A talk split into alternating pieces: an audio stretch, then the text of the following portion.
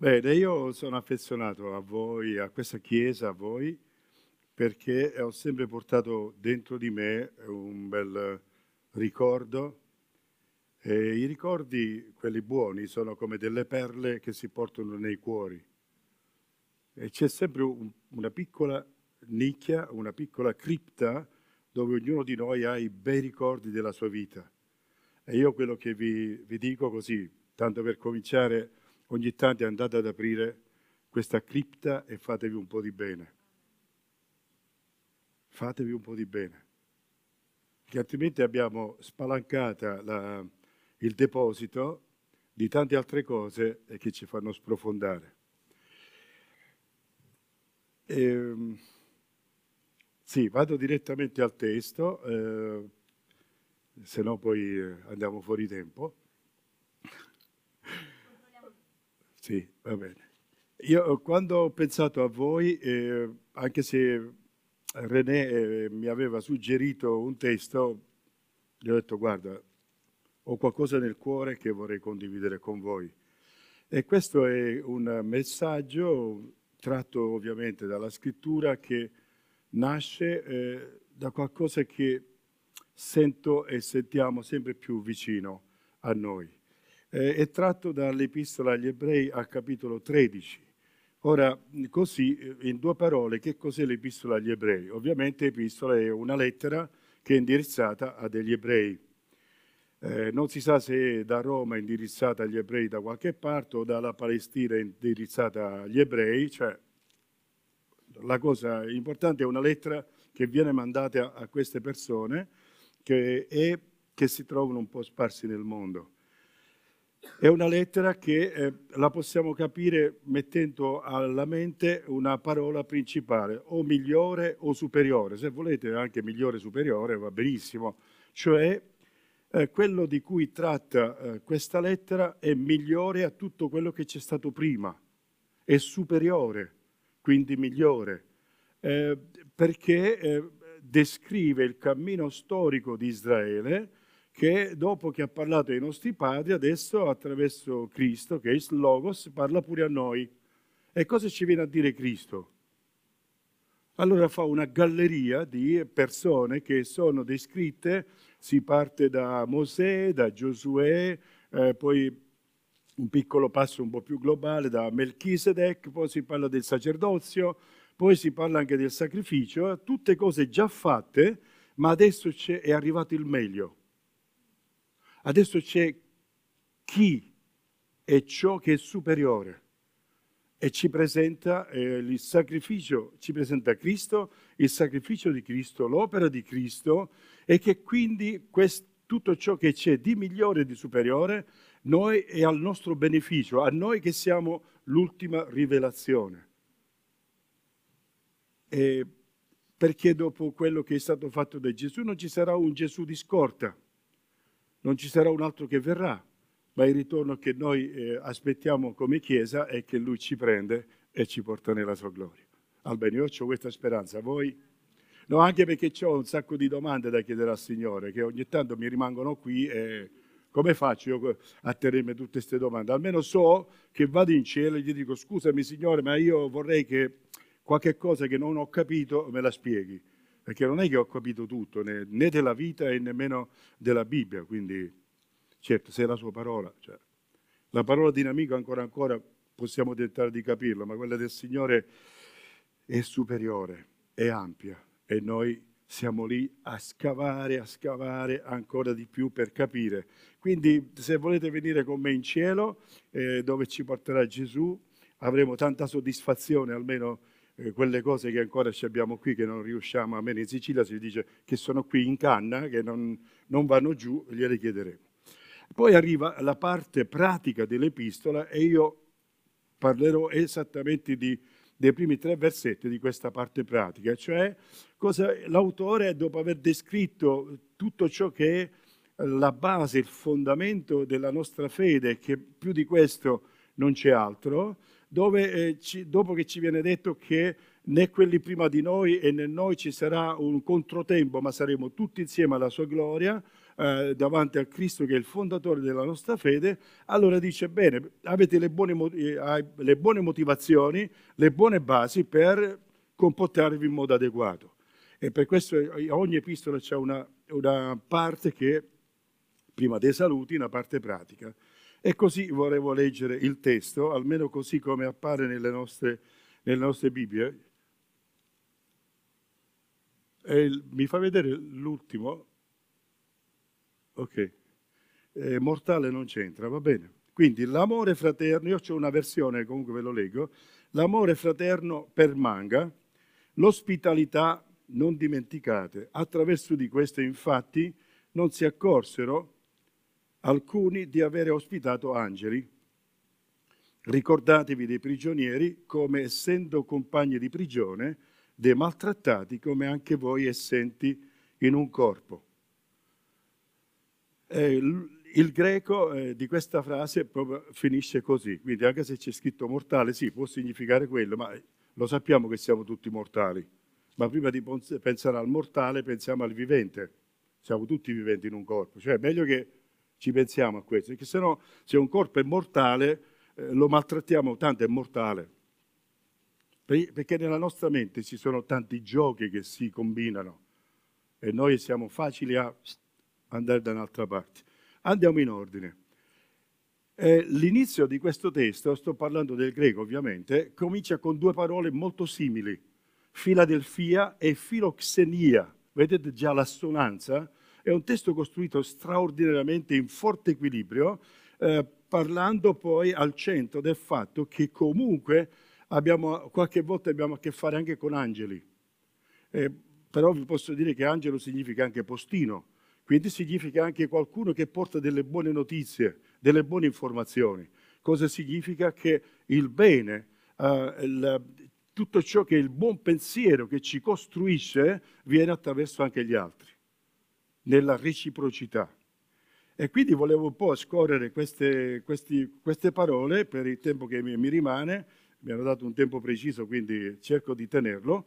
Uh, Prima di tutto eh, è la, la, la filadelfia e sarebbe l'amore fraterno. Eh, vi do una, una, notizia che qui non, non si parla dell'amore agape, cioè dove io mi do e mi consumo, dove io mi do, punto e basta. Qua si parla di filo adelfia, cioè di un amore che eh, implica la reciprocità di un amore che implica uh, una relazione. Se vi ricordate quando il Signore chiede a Pietro, dopo che le cose erano andate un pochettino male eh, eh, per il Gesù, perché Pietro l'ha tradito, comunque, alla fine Gesù gli dice, ma tu Pietro veramente hai amicizia con me? Perché il Signore dice, tu hai agape più di tutti questi per me? Quindi questo amore da dare così. E lui dice, sì. E il Signore non, non ribatte, quello è un gran signore, mica uno così. Quindi gli fa, va bene, allora prenditi cura delle mie pecore, dai, vai. Poi gli ripete di nuovo, eh, ma tu mi, mi, mi ami, agape? E lui dice di nuovo sì. E il Signore, come per dire, sempre molto elegante, gli dice va bene, pasci le, guida le, le pecore. E poi gli dice, ma eh, Pietro, tu filo, cioè tu mi sei amico? Stiamo parlando che c'era stato un tradimento qualche momento prima. Eh?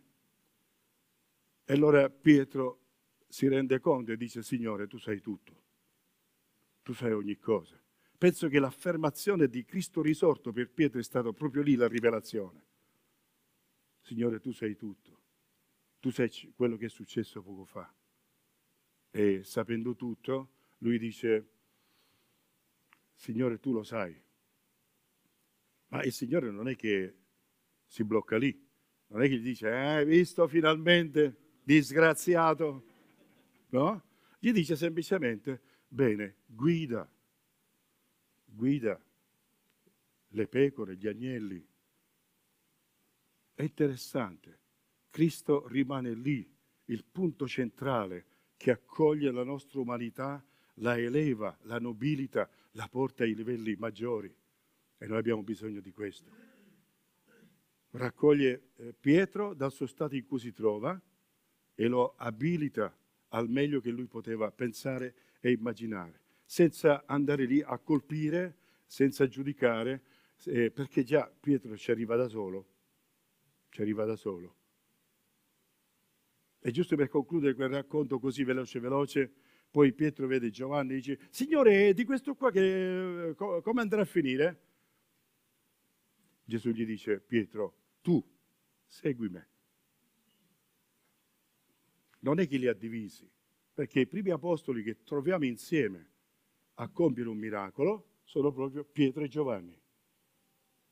Ma Gesù dice a, a Pietro, tu come persona, tu scegli il cammino che devi seguire. E questo è un buon monito per ognuno di noi. Tu, come persona, scegli quello che devi fare.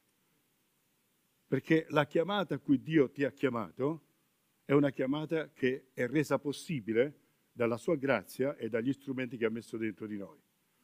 Riprendiamo il nostro testo, quindi la fila del FIA, il verbo che c'è lì è eh, dimori, sia ed è al, al, il verbo presente, quindi significa ci sia sempre. Non è che eh, l'amore fraterno nelle chiese a, a intermittenza, che poi è la stessa parola che molte volte è tradotto con amicizia. L'amicizia sia qualcosa che questa relazione amichevole, questa relazione che viene anche fraterna, perché eh, Adelfos significa fratello, eh, sia eh, qualcosa, una costante fra di voi. Ma noi dobbiamo anche pensare come funzioniamo, perché noi diamo nella Chiesa, soprattutto dopo che è stato bello conoscere Gesù, dopo che è stato bello conoscere i credenti, dopo aver abbracciato uno, abbracciato l'altro, noi praticamente andiamo nel pallone perché diamo tutto per scontato. Allora possiamo dare per scontato la grazia di Dio, che è nella base dell'amore agape. Quando noi eravamo nemici, dice in Romani, lui ci ha pensato a salvarci. Quando noi non avevamo niente per essere amabili, Lui ci ha amato. Quando eravamo ancora nemici. Il Dio ha tanto agapato il mondo che ha dato il suo unigenito figliolo. Quando noi eravamo tutti perduti, Lui ha dato tutto quello che era necessario. Questo, tra virgolette, molto virgolette, è scontato e diventerà attiva quando tu dici sì Signore, accolgo il, la, la, tua grazia. Ma tutto il resto, vi do una, non so se è una buona, vi do una buona notizia, che in fin dei conti è buona, non è scontato. Dal punto di vista sociologico, la, la legge di base tra i fratelli è l'invidia.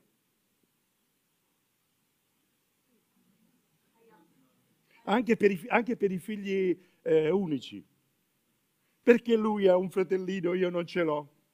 Perché lei ha la sorellina e io non ce l'ho? Perché la mamma ha comprato il gelato a lui e non a me? Eh? Ripeto, la base della, eh, della relazione nella fratria è l'invidia. Quindi auguri, buon lavoro. L'amore fraterno dimori sia una costante fra di voi. Ce ne vuole di coraggio.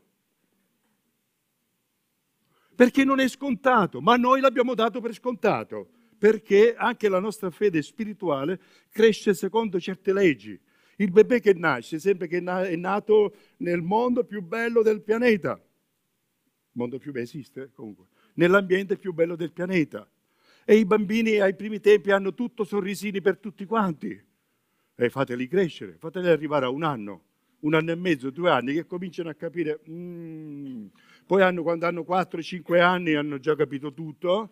A 10 anni papà ancora, e mamma. E perché lui? E perché lei?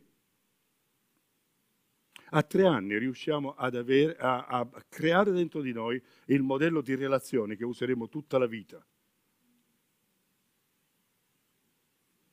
Ora noi vediamo da, uh, da una fase in cui la, la, la, vita cristiana ci sembra tutti idilli, rose e fiori, e poi un giorno, una mattina, il fratello la sorella, l'altro. Bene, buon lavoro, buon lavoro. Avete bisogno di lavorare, non è niente di scontato. Un amico, un'amica eh, preziosi arrivano in un attimo, si percepisce la preziosità, ma la relazione è tutta un'altra storia. E vi ripeto, ciò che ci prende in contropiede, per non dire ci frega, è proprio questa illusione che una volta che siamo nella Chiesa, siamo tutti figli del Signore, siamo tutti figli e figlie del Signore. Più di questo, sì, il primo anno e mezzo.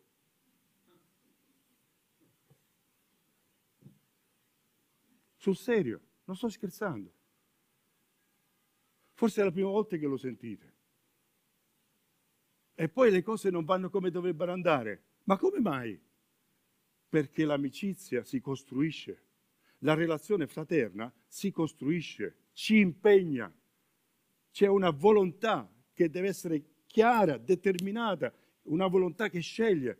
Voglio essere fratello, voglio essere sorella, ma vivete in pace con tutti finché dipende da voi, perché non si sa se dipende dall'altro. Siamo realisti, siamo umani. Gesù è morto pure per lui, è morto pure per me. Ma ripeto, le relazioni non hanno nulla di scontato. Dovete prenderne coscienza, dovete prenderne atto se volete crescere come Chiesa. Il titolo che ho suggerito era dall'interno verso l'esterno e questa è la base della Chiesa, la base pratica della Chiesa l'amore fraterno, la fila del FIA, dimori, punto, sia lì. È un comandamento nel greco. Un comandamento presente, sempre e comunque. Allora vi dico che ci vuole coraggio. Ma ci vuole coraggio anche ad amare certe persone. Ogni tanto glielo dico, Signore, ma questo, cioè, che ci hai visto per chiamarlo? Ma questa cioè, io non l'avrei chiamata. Non sto scherzando. Io queste domande me le faccio. E poi gli dico, Signore, aiutami a capire come, ad andare oltre.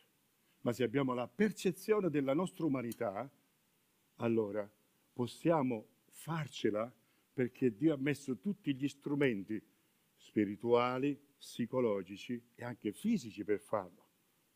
Qualcuno mi ha detto oggi ti voglio abbracciare. Eh, vieni, diamoci un abbraccio.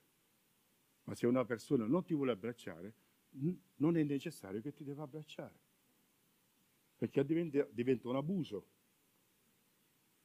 Ci sono persone che permettono di avere le braccia di qualcuno su di loro. Ci sono persone per il loro passato che sono così. Ci sono persone che ti danno la mano, ci sono persone che fanno così ci sono persone che fanno forse un cenno della testa, non sono meno fratelli e meno sorelle eh, di, degli altri, sono loro, sono così.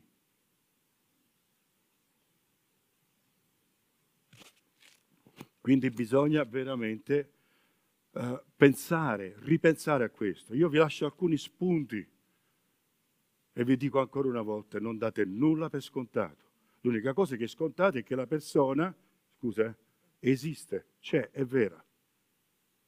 Ma da qui in poi, sapete la base della relazione dove è nata? Prima pagina della Bibbia. Eccola, ossa delle mie ossa, carne della mia carne. Lei è lei perché è stata tratta da me. Lei è Isha perché è stata tratta da Ish. Il primo uomo trova la propria identità perché trova lo specchio diretto, simile, ma diverso nella persona che vede. E non è che con, tra Adamo e Eva le cose poi sono andate tante, tante belle. E non è che c'erano tanti fratelli e sorelle all'epoca. Però, insomma, ma il concetto di base è questo ossa delle mie ossa, carne della mia carne. Lei c'è e esiste perché è stata tratta da me. Questa appartenenza reciproca Questo è il fulcro della relazione amichevole. E Gesù un giorno cambia e lì anche c'è un momento di costruzione. Io non vi chiamo più servi, ma vi chiamo amici. Mi ha dovuto costruire, eh? Vi ho appena raccontato quella di Pietro. Tre anni insieme.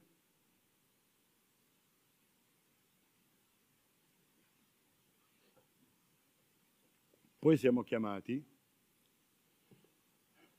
ci potrei ancora parlare per un altro oretto, ma il tempo è finito. Parliamo anche, parliamo anche della, di questa accoglienza per gli stranieri. E significa l'accoglienza di, chi, di quelli che sono diversi, ma che sono al di fuori del luogo di appartenenza. E ci sono stati sempre degli stranieri che sono venuti da altre parti, come anche gli italiani sono stati stranieri per altre parti. E noi siamo chiamati ad accogliere, ad aprire la nostra vita per, gli altri. Israele lo doveva fare perché anche loro erano stati stranieri. Io non so quanti voi, di voi siete di Roma, ma quelli di Roma siete chiamati ad accogliere tutti gli altri e tutti gli altri siete chiamati ad accogliere quelli di Roma. Perché qualche volta si incontrano persone che ci portano buone cose, si incontrano degli angeli. Non è garantito, eh. Diceva un pastore di mia conoscenza, mio padre, che ogni tanto però si accolgono dei diavoli a casa. Bisogna essere realisti. Dice qualche volta è capitato di accogliere degli angeli. Bene. Sei un angelo per gli altri? Sei una angela per gli altri? Siate angeli.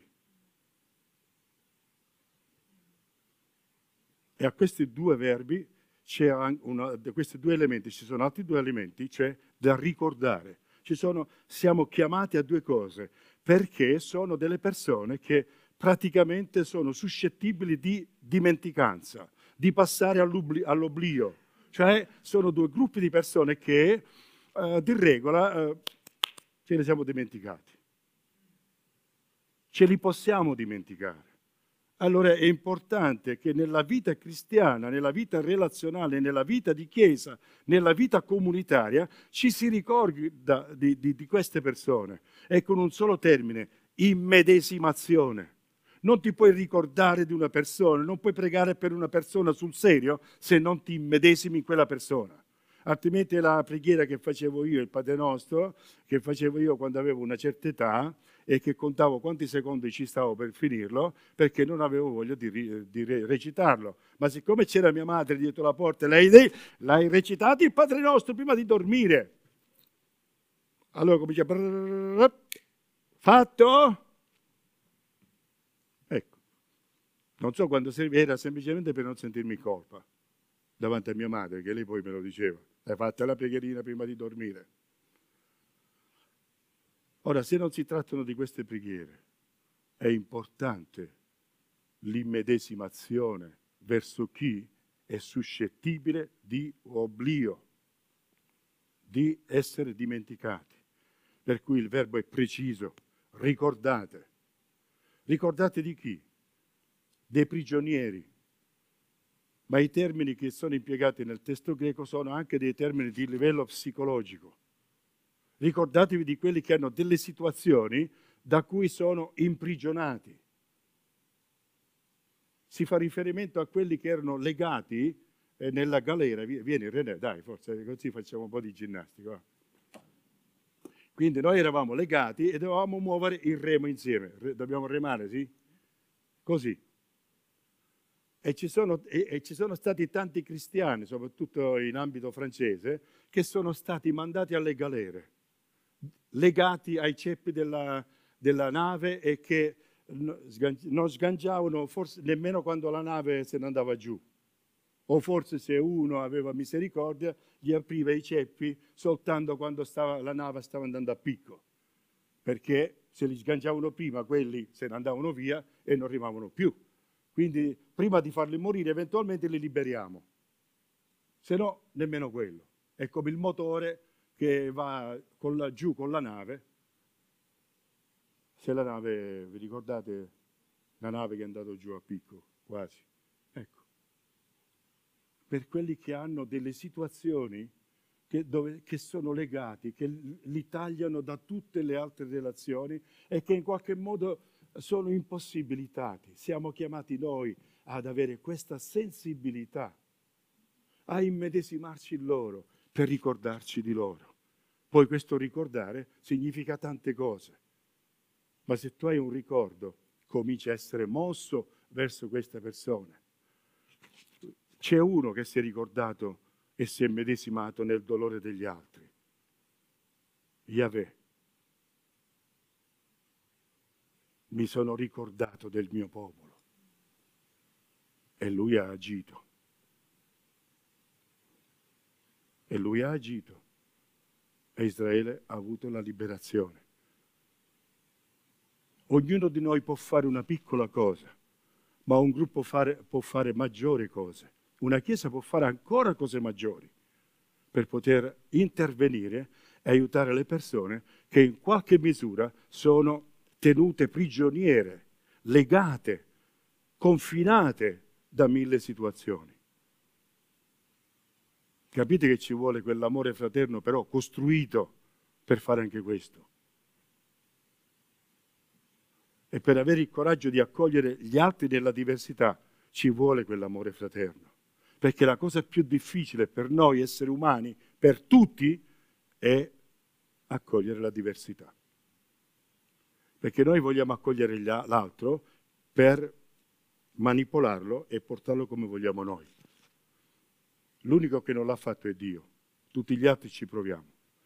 Andiamo all'ultimo ricordo perché già siamo nel tempo e che di ricordarsi di tutti quelli che sono maltrattati, malmenati, picchiati, violentati, abusati. E anche qui i termini significano nell'aspetto psicologico. Una parolaccia contro qualcuno, una parola di disprezzo contro qualcuno e fare del male, perché noi siamo e apparteniamo alla religione del corpo. È stato preparato un corpo per esistere sulla faccia della terra. L'ha costruito Dio con le sue mani e ha insufflato no, una parte di sé per l'endo visivo. Facciamo un, gran, un grande salto.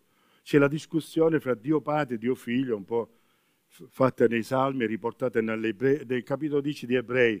Dio Padre e Dio Figlio che discutono come che li salviamo a questi qua? e ho preparato un corpo. E Cristo si incarna, ha un corpo, viene a incontrarci nel corpo, perché noi l'invisibile ce l'abbiamo dentro e non lo vediamo. E l'invisibile Dio non lo vediamo nemmeno, ma è Cristo incarnato che viene a rivelare attraverso se stesso, nella sua carne viene detto, e nel suo corpo viene a rivelare la grazia, la nascita, la presentazione al Tempio, la, strage, la strage degli, innocenti è tutta fatta attraverso un corpo. Perché se non lo sapete, noi non abbiamo soltanto un corpo, ma noi siamo il corpo. Quando questa frase la usate per la Chiesa suona bene, ma a stento riusciamo a capire che noi siamo un corpo, che lei è un corpo, che lui è un corpo. Altrimenti, se noi abbiamo un corpo, se noi siamo, eh, come si può dire, abbiamo soltanto un corpo, vedete, è una cosa che la posso pigliare, ti acchiappa, eh. ecco. Non ha detto niente, ha fatto un po' di rumore. Ma se siamo un corpo, questo spiega perché uno sguardo, una parola, un atto, un gesto, un colpire questo corpo dà delle profonde ferite. E non per caso viene detto che per le sue ferite noi abbiamo guarigione. È stato colpito Cristo nel suo corpo.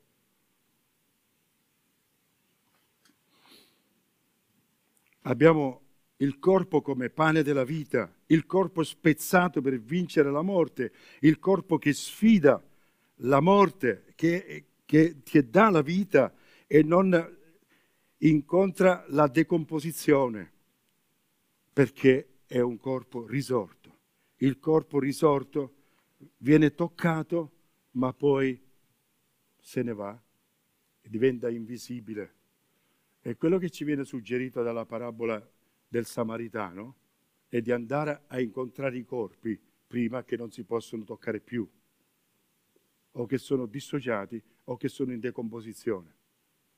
Andare a incontrare persone finché ancora le possiamo incontrare. E l'immedesimazione sta proprio in questo, perché anche voi, dice il testo greco, siete aventi di un corpo. Perché anche voi siete viventi dentro un corpo. Allora se a te non fa piacere che qualcuno ti tocca, ti maltratti il tuo corpo, va bene? Devi riuscire a fare spazio nella tua testa, nella tua, memo- eh, nella tua psiche, nel tuo modo di pensare, che anche gli altri che soffrono, soffrono in quel modo. Non potremo mai capire cosa soffre una persona ferita, una persona toccata nel corpo, una persona abusata nel corpo, ma perlomeno possiamo immaginare quanto doloroso può essere per noi e se abbiamo questa capacità di identificazione, non vorrei esagerare, ma questa capacità di immedesimazione, allora qualcosa di noi si muove verso l'altro. Finché non ci immedesimiamo in una, in una cosa, noi restiamo dove siamo. E questo immobilismo è uno scandalo nel mondo. L'immobilismo della Chiesa è uno scandalo per il mondo.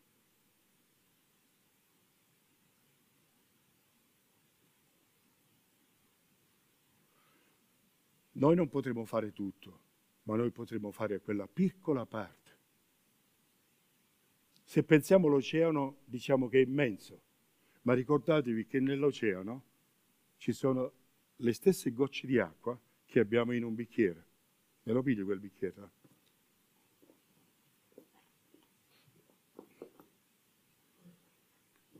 con tanti di questi, che già ci sono tante gocce, qua dentro ci sono quattro gocce per ogni millilitro di acqua. Questi 200 millilitri per 4, 800 gocce ci sono qua dentro. E tanti di questi bicchieri hanno fatto l'oceano. Ma questo bicchiere mi dà la vita.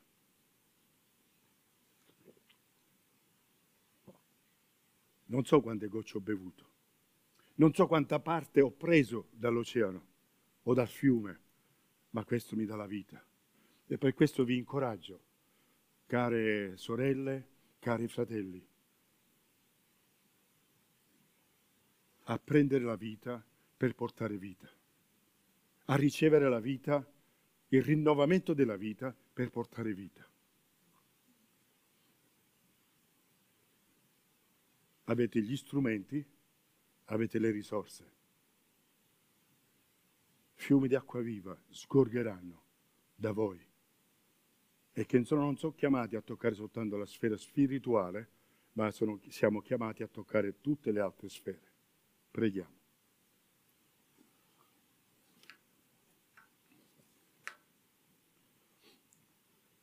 Signore Dio nostro Padre, ti vogliamo ringraziare per la tua parola perché ci fa vedere che tante cose che nemmeno forse immaginiamo e invece possono essere fatte. Ti ringrazio per questa Chiesa, ti ringrazio per i responsabili, per coloro che la portano avanti, perché ognuno di loro, messi insieme, formeranno una quantità, una forza, una realtà che potrà portare la tua grazia in questo mondo di tenebre. Signore, ti prego affinché questa Chiesa possa avere un cammino, uno slancio, non soltanto dal punto di vista spirituale, ma anche dal punto di vista sociale, dal punto di vista umano, e che l'amore fraterno, che è così difficile da realizzare. Padre Santo, tu ci possa aiutare a tutti noi di poterlo realizzare, a piccoli passi, ma che si realizzi, a grandi sogni, ma che si realizzi. Signore, ti prego per ognuno di noi che possiamo lasciare integrare questa tua parola attraverso lo Spirito Santo dentro i nostri cuori, dentro la nostra mente, per poter essere figli tuoi di luce. Signore, tu ci hai onorato quando ci hai detto siete luce del mondo, sale della terra. E io ti prego per noi, per me, per ognuno di noi qui, che possiamo essere la tua luce che attraverso di noi riflette per portare vita e bene e calore a tutti coloro che ci stanno vicino.